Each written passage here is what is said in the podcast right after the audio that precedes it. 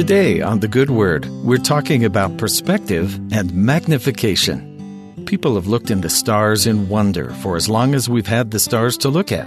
And for most of our human experience, we were just guessing at what was really going on in the night sky, since our eyes aren't able to make out the details of planets, of comets, the stars, or the moon. But once early optical craftsmen started experimenting with refracting and reflecting light for spectacles, it was only a matter of time before the telescope was invented. The first use of the telescope was simply to be able to see approaching ships or other distant things on the surface of the Earth. But Galileo Galilei had the novel idea to point his improved optics at the night sky. He was the first to record the movement of moons around other planets, because due to 30 times magnification of his telescope, he could understand things about the solar system no one had ever known before. He wasn't the first to suggest that the Earth was going around the Sun rather than the other way around, but he provided visual evidence.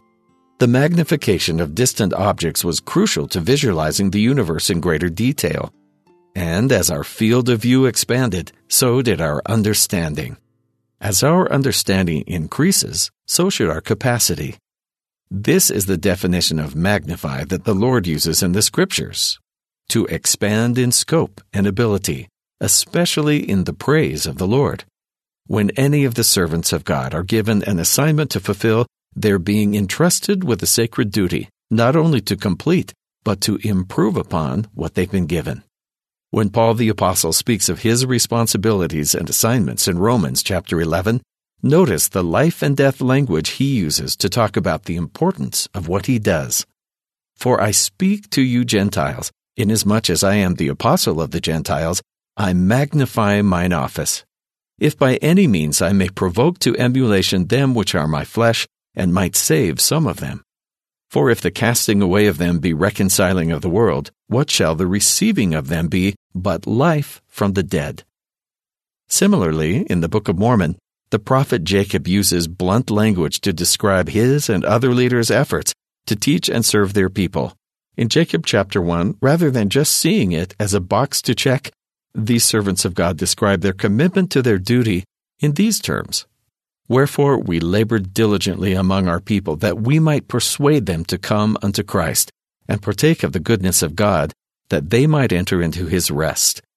Wherefore we would to God that we could persuade all men not to rebel against God, but that all men would believe in Christ, and view his death, and suffer his cross, and bear the shame of the world. And we did magnify our office unto the Lord, taking upon us the responsibility answering the sins of the people upon our own heads if we did not teach them the word of God with all diligence.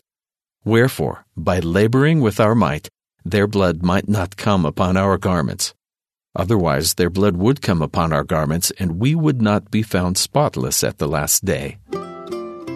Though our calling is probably not to lead a nation or a people, each of us has responsibilities within our own spiritual sphere that are important.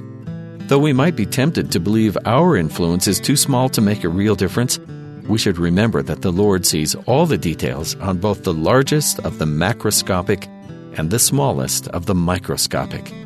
He put us in our place with our abilities and opportunities for a reason, and it might take learning to see His larger perspective to realize how we can magnify our tasks into work that builds our brothers and sisters and serves as our praise to the Lord. And that's the good word.